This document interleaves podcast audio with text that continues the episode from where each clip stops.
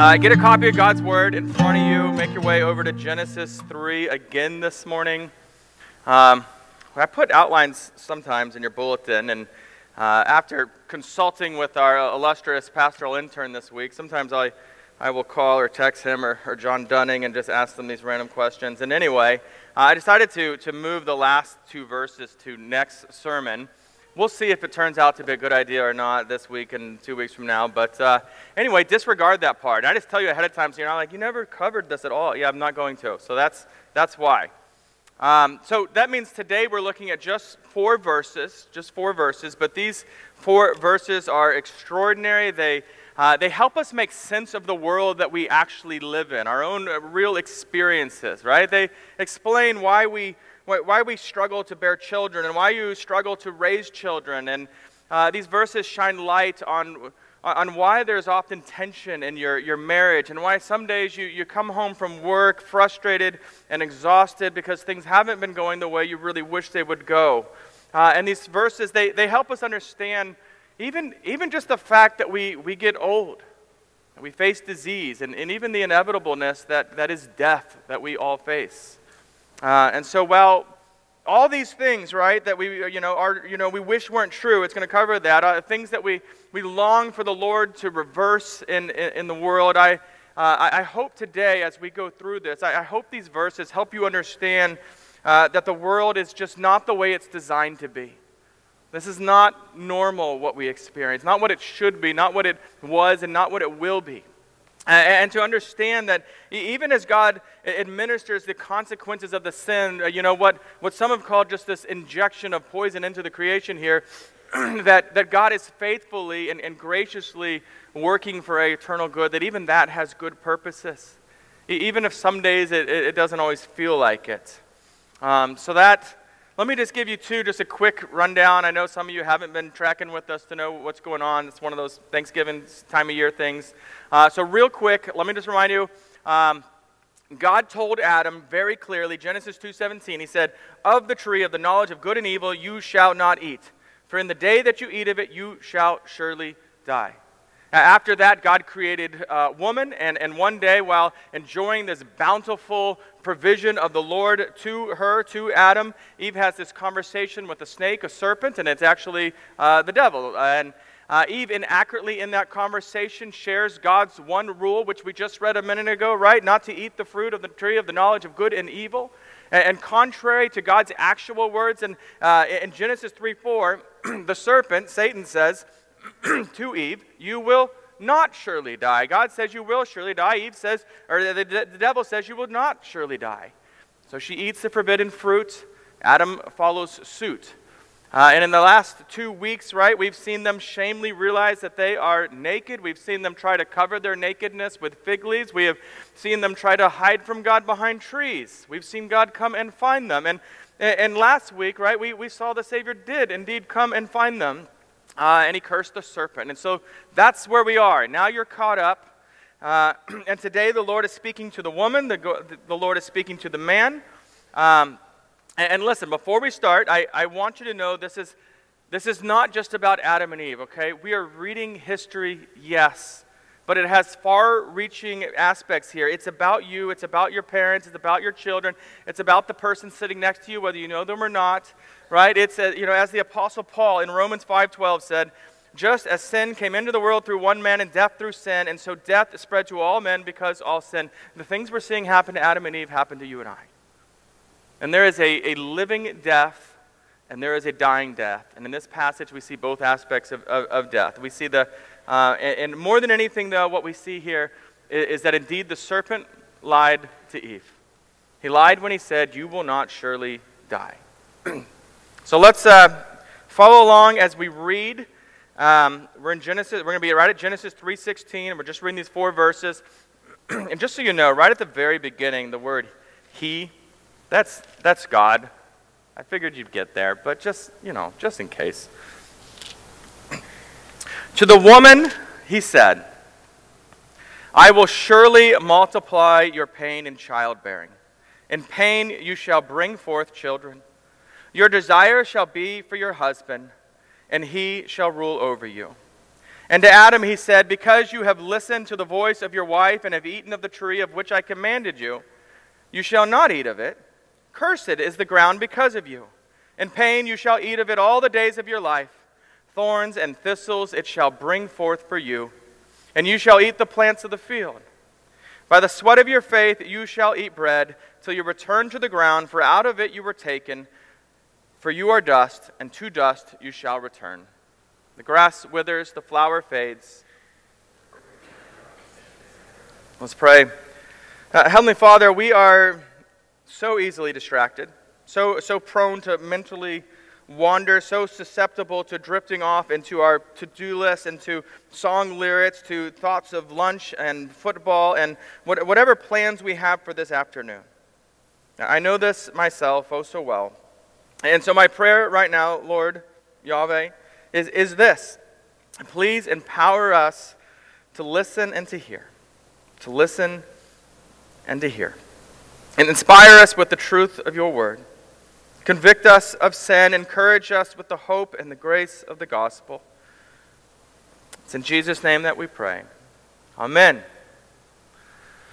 First, God speaks to the woman. He speaks to, to Eve, who is not named until the passage we look at next week, but to, to, to Eve.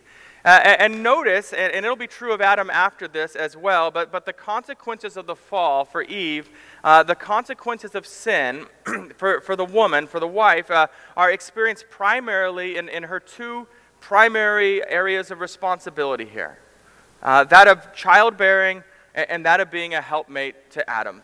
And I know that's going to sound weird to some of you.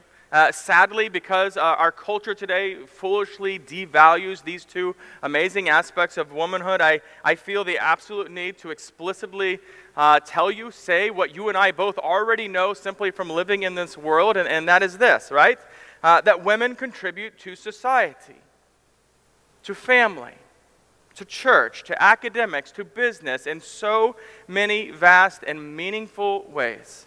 All this besides being a helpmate to her husband. All this besides uh, bearing and rearing of children.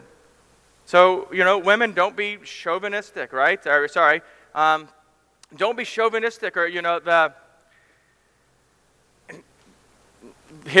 I'm losing my mind today.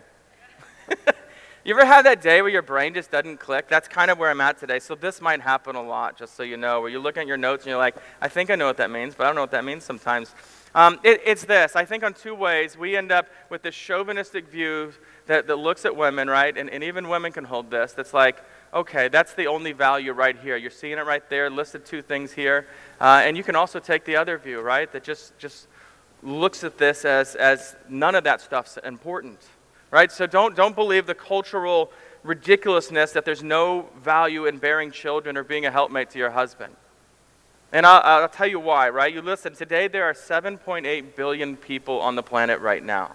In the history of the world, it is believed that there, are, there have been over 100 billion souls on this planet in history. And, and as men, we have contributed. Do you know how many we've contributed? We've contributed zero of those babies. That's how many we've contributed. That is quite a big gap, right? I don't see Caleb, our resident mathematician, here, but I think even he would confirm the statistic 100% uh, of the birthing of babies has been accomplished by women. 100%. Now then, uh, what does God say to the first woman? What, what will be the consequence of her sin here?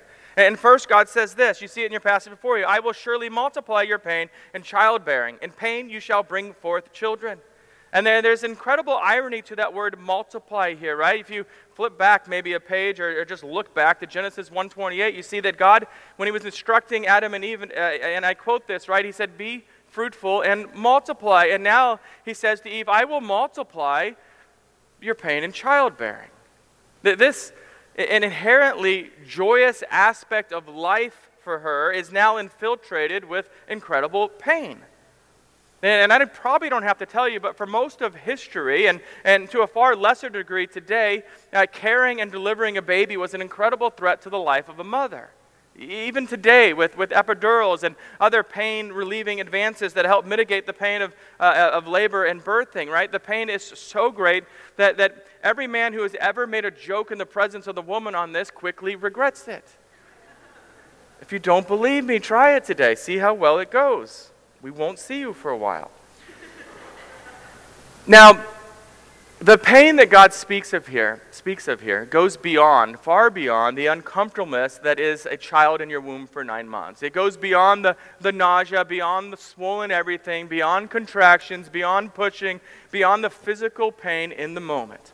You see, the Hebrew word here for pain, it's the same one that we're going to see later in verse 17 when it's talking about uh, Adam and, and the toiling and, and, and the farming that it's giving this picture of, right? Which, which includes all those aspects preparing the soil, to, to planting the seed, to harvesting the crop. It goes the whole process and everything that, that, that is into that, not just the moment of, you know, sticking the seed in the ground or whatever. So, to, to use the elegant words of, of the British pastor, Alistair Payne, he says, One of life's most sublime joys will also cause the woman some of her deepest worries and sorrows. And, and that does not begin and stop at the moment of childbirth. Anyone who's ever had children knows this already. You see, ever since the curse, there is a, a physical and emotional pain in, in having and raising children. That there is the heart wrenching pain and the struggle to conceive a child to begin with. That many of you have and still understand this agony. There, there is distress and the sleep deprivation and the exhaustion in the, in, the, in the short months following the birth of the child. Some of you are enjoying that right now. There, there is the painful emotional toil as your children grow, as you, as you see them facing all the pains that this sin stained world has to offer them. As you see them struggle, as you see them make harmful and, and, and sinful decisions, as you see them confused, as you see so many things they do and things that actually happen to them. And so, mothering is this wonderful gift of the Lord. It is, and that remains true even after the fall, and you know that. But, but now it is to be laced with the consequences of sin. And, and, as we're going to see in every one of these, these consequences today, that this pain is, is not exclusively, does not exclusively remain on to the woman. You see, men also feel the ache of fertility struggles. They also feel the anguish of raising children it, it spreads far beyond even where it begins. Now, while the initial aspect of the curse affected woman in her capacity as a mother, the, the second aspect that we see here of the curse pertains to her role as a wife. Uh, we see this in the second half of verse 16. You've got it right there before you. It says, Your desire shall be for your husband. So when I read this as, as a teenager, many of you know I came to faith right around 16, 17 uh, in my teenage years. And when I first read this, my thought was this oh, that's sexual desire. That's what's happening here. I thought that it meant, despite the promise and the threat of pain and childbirth, that the woman is still going to have this irresistible desire to have sex with their husbands. And, and, and hopefully that's, that's true of your marriage, right? Now, now listen, my you know, teenage me isn't the only person who actually interpreted it that way. It's a very common way to do it. And, and here's why. I'll walk you through this. The, the, the Hebrew word that's translated as desire here is this word uh, uh, and it shows up only two other places in all of the scripture. And, and one of those places is in the Song of Solomon, which, by the way, is the thing I always advise Zach and Jeremy to preach on, and so far neither of them have ever taken us up on it. so eh, it, it's about love, right? Song of Solomon. It's about sex, you know. Uh, in, in Song of Solomon 7:10, the young wife is speaking, and she says confidently of her husband, "I am my beloved, my, my beloved, and and his uh, right? That's the Greek or Hebrew word. His desire is for me. I am my beloved, and his desire is for me." And, and, and just in case you're a little confused here, right, the context of this is right after her husband has been talking about, and I quote, her clusters of the vine, right? So, so that's what's happening here. The desire here means sexual desire. And so surely we read that, we understand that, you think, okay, you teenage you was absolutely right. This, this is about sexual desire in Genesis 2, right? Well, um, listen, Genesis 3.16 is a very controversial sentence. Uh, so much so that uh, how many of you, when I read the passage this morning, thought, oh, he's reading it wrong, or he read it from a different translation because it doesn't actually match up with mine? And just quick, I'm curious. Okay, a few of you are like, my pastor can't read good, which is probably true. Um, anyway, right? Because uh, in yours, it, it says this Your desire shall be contrary to your husband. See, my Bible is, is from way back when I was young, 2001. It's the first edition of the ESV. Uh, so it's way back there. Well, in 2016, Crossway updated the translation. And, and they did so because so many people were wrongly understanding this passage in the same way teenage version of me had done so. Now, to be fair, even in my 2001 verse, there's a little like thing there, and you follow it down there, and it words it pretty much the way that they ended up updating it to uh, in 2016. So, anyway, you're wondering now, right? Why does the translation go from, it seems like quite a big swing here, right? From, from sexually desiring her husband to the impulse of the wife to go against him. Well, I, I told you there were two instances of this, this Hebrew word in, in the scriptures. And the one we saw in the Song of Solomon, the other one is quite a bit closer. I don't even think you're going to have to turn your page. If you just look at Genesis 4, verse 7 here, here is God speaking to Cain Cain, who is angry. Uh, and, and do you see what God says to him? He says, God says, If you do not do well, sin is crouching at the door. Uh, and now take notice, right, how similar this next part, the wording is to the passage we're looking at today. God continues. Uh, and I'm going to read from the 2001 translation first, and then I'll, I'll do a newer one. Um, it's the, talking about sin, its desire is for you, but you must rule over it. And your updated version says, Its desire is contrary to you, but you must rule over it. Now, it's not a big stretch for you to look at this and think and realize, right, that sin here is not romantic, right? This is not a sexual desire from sin here. God, God is saying, Cain, sin wants to exercise dominating control over you. It wants to rule you. It wants to drive you, be the driving force behind you. Um, you're starting to understand Genesis 3.16 and this change now. I, I, I think, if I'm honest, I liked my teenage version a lot better. That didn't feel like much of a curse at all. Um, but, but alas, the, the proper understanding is that, that his wife, this wife, will now experience the curse of the fall by, by this desire, this impulse to dominate, to control her husband. Those of you who are wives, have you experienced this? Does this hit with reality for you? Husbands, do you do you understand this on any level? Have you seen this in reality? Now, you, you see, verse 16 ends with, But he shall rule over you. And the idea here is that the husband's rule, his, his leadership role, was, was meant to be gracious. It was meant to be gentle. It was meant to be loving. Uh, but now the, the temptation is that, that his leadership will become some kind of heavy handed leadership. Now, in the grace of the gospel, we know that, that this is not true in every marriage. But, but I expect you've seen this in the world women uh, seeking to control a relationship and men le- uh, responding or leading with anger and harshness. Uh, Susan Foh explains it this way. She says, These words mark the beginning of the battle of the sexes. As a result of the fall, man no longer rules easily, he must fight for his headship. Sin has corrupted both the willing submission of the wife and the loving headship of the husband. The woman's desire is to control her husband, to usurp his divinely appointed headship, and he must master her if he can. And so the rule of love founded in paradise is replaced by struggle, tyranny, and domination. In other words, the fall has, has added this, this tension to the gift of marriage. And yet, this, this aspect of the curse, hear me out, the, this aspect of the curse does not describe how God intends for our marriages to work, to function. It simply explains this tendency to behave like this. But it does not give us permission to do so. In other words, women, this is not an excuse to try and control your husband, your future husband. And men, this is not, not give you the right to, to, to be harsh with your wife, your, your future wife. And men, I'll, I'll tell you this from, from counseling experience, right? And other just conversations. We make this struggle for our wives more difficult when we abrogate the responsibility to lovingly lead.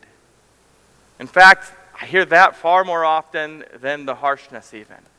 It is when we are passive, when we are ungodly, and uh, when we create a situation where wives, you know, reasonably so, feel the need to take control.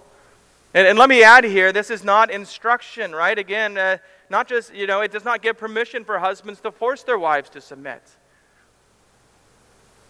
It's important because a lot of people get this wrong, right? In fact, in Ephesians 5:22, where Paul gives that, you know, not always appreciated statement, you know, wives submit to your own husbands. Uh, take notice who that's spoken to. Wives, right? Comma. Wives, comma. That's who it's spoken to. And, and so this is a, given to her that she willingly submits herself to her husband. It's not instructing husbands to make sure their wives submit. And surely our passage here in Genesis is, is in Paul's mind because just like submitting addresses the temptation of a wife to, to rule over her husband, Paul also addresses this temptation for husbands to be harsh to their wives when, when he instructs them, saying, Husbands, love your wives as Christ loved the church and gave himself up for her. We can get down a really big rabbit hill here, rabbit trail here if we're not careful. Um, so, so listen to this, right? This verse explains why marriage can be difficult. But I also want you to know through the gospel that God empowers you and calls you to push against these sinful tendencies on both sides and challenge you to evaluate your own heart. And in, in what ways are these results of the fall do you see flourishing in your life, maybe? And then we, we ask the Holy Spirit to lead us into wholehearted repentance, wholehearted obedience to God's word in this area. And what does that look like? Now let's, let's move on to the Lord here addressing Adam. Verse 17. Promise it goes a little faster than what we cover one verse so far. Um, and here God gives a reason. it's another really popular verse, you know, people get tattooed. Uh, because you have listened to the voice of your wife and have eaten of the tree of which I commanded you, you shall not eat it. Right? That's the reason that this, this, this uh, the consequences of Adam's sins are coming. So, and, and again, right? Drop drop all your feminist presuppositions, drop all your chauvinistic conjectures here. The, the point here is not that he listened to his wife in general. Listening to one's wife and you is usually a very good idea. The point here is that he listened to the voice of his wife instead of listening to the voice of God. Now, you know, God intentionally points this out right here at the beginning because God is pointing out how Adam has neglected to lead his wife, how he's neglected to protect his wife, and instead he has followed her into sin. He has obeyed the voice of his wife instead of obeying the voice of the Lord. Yeah, I said it kind of twice in two ways on purpose here. Now, um, we get to the results of the fall on, on man here. And first he says, he says to Adam, Cursed is the ground because of you. Okay? So the serpent was cursed and, and now we're seeing the ground is cursed. But notice Adam and Eve themselves are never cursed. God does not curse them. We will see the, the, the cursing of Cain later in a couple weeks, but, but not here. So, uh, furthermore, in the, in the same way, the fall affected the woman's primary areas of responsibility. Uh, we are seeing here that the fall also corrupts Adam's primary areas of responsibility. Right after God created Adam back in Genesis 2:15, God put Adam in this wonderful, beautiful, lush garden and he gave him some instructions. He said, "You are to work this garden and you are to keep this garden." Remember we talked about that?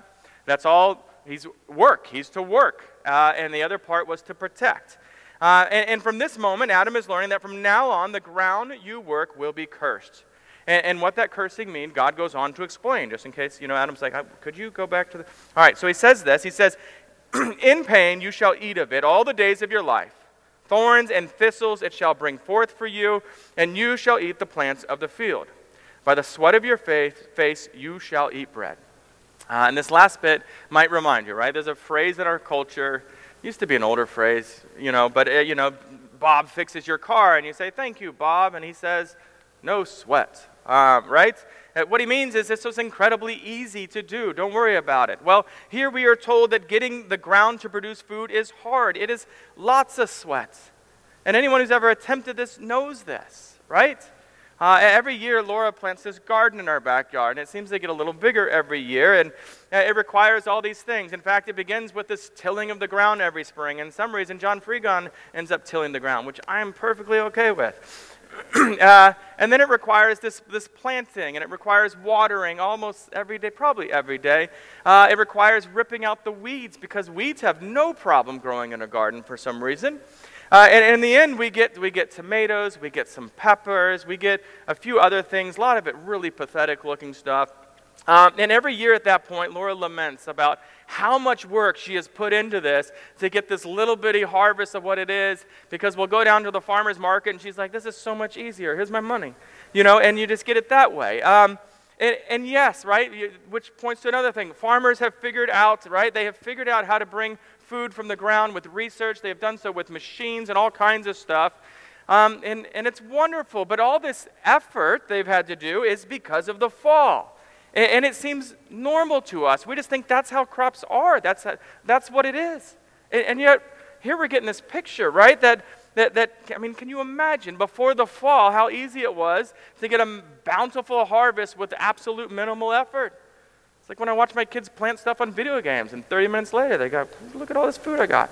Now, you know, the, the, the ground is, is going to, it, it will, it will give produce, right? Um, but, but what we're finding here is that what it's going to do with ease now is thorns and thistles, weeds, right? But, but not food. That's not going to come easy. Man, man's going to have to work very hard to provide this nutritious, and by the way, plant based feed feast here, right?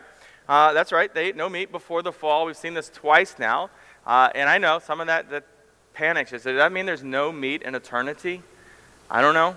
I don't know. Maybe impossible meat, maybe meat. I don't know. So, just don't give up hope yet. Uh, anyway, the, the, ground that was a, a, joy to work now becomes this source of frustration and becomes this, this source of pain for Adam. In, in a sense, the earth has actually become his enemy. Now, this, this, this curse of the ground, again, extends to the wider uh, creation, first of all. It includes things like, like floods, like hurricanes and tornadoes and earthquakes and tsunamis and Things like other things that are miserable, like cold air. Just kidding. I can't blame the, wall, the winter on that, but I'd like to.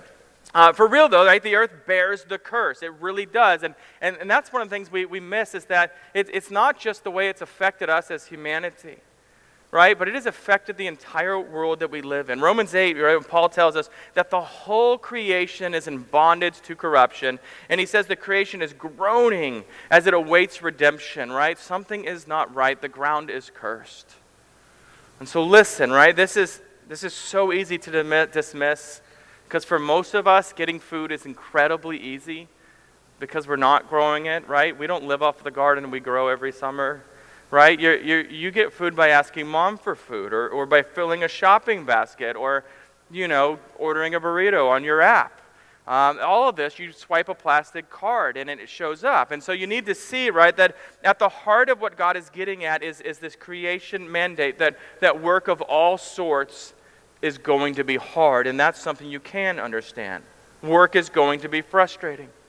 And, and not just for men, just like the pain of of bearing and rearing children bleeds over to men, just, just like you know, the, the strife in her marriage becomes the strife in his marriage. So, so does the pain of work bleed into the lives of women. Whether that's the, in the, the care of a, a literal garden or a financially providing career. In the words of Kent Hughes, painful toil will assault every soul who attempts to produce in this world. And I don't have to tell you that, but I will, right? The work you do is difficult. Technology fails. Your bosses frustrate you. Your coworkers even scheme against you. Buildings break. Clients lash out. Paperwork overwhelms. You can probably make this list much longer, right? The curse makes sense to our real life experience. And with so much of the pain and the frustrations, right, uh, of your work days, you begin to, to see right here is, is why. Come, Lord Jesus. And this brings us to our last little bit, and I got to tell you here, I have this I have this friend who every time that something bad happens in his life, usually, you know, 99 out of 100 times it's something very minor, right? Like the ice cream slips off his cone or something like that. Uh, and, and in that moment, he says, and, and I'll class this up for you a little bit, but he says, Life stinks and then you die. Uh, and I always kind of laugh at it because in the context, it's like, yeah, you, you, it's really tough life you're living here.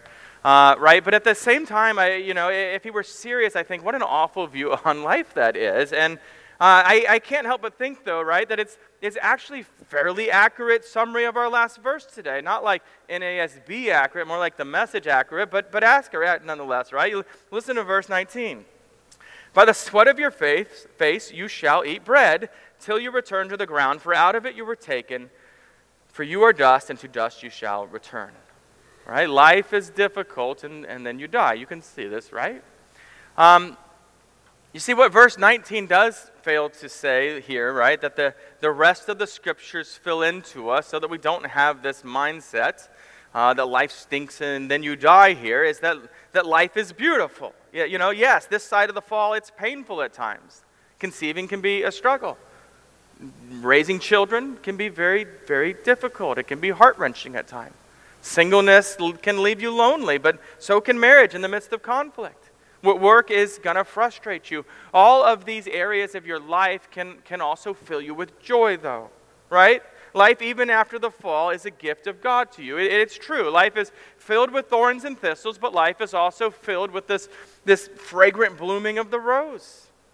When you, you hear what I'm saying here, you, you, can, you can look at the flowering stem and say this is a thorn bush. But, but there's also good biblical reasons to call it a rose. Now, today, you, you, you and I, we, we push against the consequences of the fall. And that's a good thing. It's not rebellion to do so. It's, it's not wrong for you to lessen the pain of childbirth or seek to, right? It's not wrong for a, a husband and wife in the power of the Holy Spirit and submission to, to God's word to love and respect each other. It, it is good to work hard and to rejoice when you, when you see all your toil actually create something wonderful, to be productive, to have good results. This is all very good. Rejoice in that. Now, then, at, at, this point, I think it's fair to say so, where's the grace in all this, right? It seems like all through Genesis and everywhere we're seeing the grace of God. Where is it? Well, for starters, God doesn't just end humanity and move on. Right, right after the sin, it can be like, this is, you guys are the worst. We're just done with you. He, he could have done that, he doesn't, right? It's, it, it, and so while life is, is more painful and, and difficult, we as humanity, we, we, we go on. We can still fulfill the, the creation mandates. We can still have dominion over the earth and, and be fruitful and multiply. It's just going to be a lot harder. So, secondly, I, I hardly touched on it, but in verse 19, we see that the sin of Adam ha- has given rise to death. In this, we see an awful reversal of the creation, whereas Previously, God had created man from the dust and breathed life into him. Now we are seeing that the, the breath of life will leave man and his body will decay back into the dust from which it came.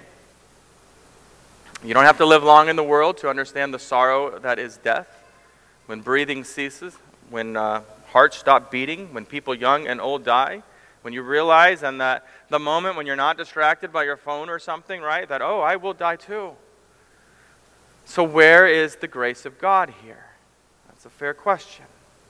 So, here's the good news, right? Our story, our history, it doesn't end here in Genesis 3:19. Let me give you a little visual aid here, right? Here's Genesis 3:19. Here's the rest of the scriptures. Here's the rest of the story that the Lord is working, the rest of the history of redemption. See, and in the rest of the scriptures, the promise, promise of Genesis 3.15, it grows into the promise fulfilled in Jesus. So yeah, this is the history of redemption. All will be made right. The curse will be reversed, even the curse of death. In Romans 7:24, the apostle Paul asks this question. He says, "Wretched man that I am, who will deliver me from this body of death?" That's the question every one of us has to come around to ask ourselves. You know, wretched person that I am, who will deliver me from this body of death? And the answer, you know, for sure isn't Adam. And the answer isn't me, and the answer isn't you yourself. We, we can't do it, but there is one who uh, willingly has the Lord Jesus Christ. Uh, life is hard, right? Life is filled with pain, filled with suffering, relational sorrow, work, work frustrations, and you know, God, you know, the, the good story here that we're seeing, right? The, the history of redemption here is that God is going to put all things right. It's bigger than the curse of the fall. There's also moments of joy in life, relational bliss, work successes. Uh, in Christians, there is redemption that Christ has accomplished for you. Now, I want to end today with just reading a, a short passage from 2 Corinthians 4 16 through 8 uh, 18, and then we'll, we'll just pray here. It says, So we do not lose heart. Though our outer self is wasting away, our inner self is being renewed day by day. For this light momentary affliction is preparing for us an eternal weight of glory beyond all comparison, as we look not to the things that are seen, but to the things that are unseen. For the things that are seen are transient, but the things that are unseen are eternal. And we'll stop there today. Let's pray. Mighty and gracious Lord, we still feel the weight of this first sin. We feel it with the struggles to conceive. We feel it in the, the labor of childbirth. We feel it in the cursed ground that grows weeds so easily and yet fresh veggies only with great effort. We feel it in frustrations with technology and projects, in conflict with coworkers. We feel it in our parenting. We, we feel it in all of the how long, O Lords, in our life. We feel it in our pleading prayers to you for relief. We feel the fall, and yet work does get done. And the ground does produce potatoes. The network does send the emails. And, and more than all of that, Lord, you have clothed us in the righteousness of Christ, and that means the most important birth has occurred, and the most significant work has been completed by our Lord Jesus Christ on our behalf. Holy Spirit, make us to find genuine rest in Jesus our Lord. And as we enter into this cultural week of Thanksgiving, Lord, fill us with a deep appreciation for all the gifts of life, and especially for the gift of eternal life in Christ. It's in Jesus' name that we pray. Amen.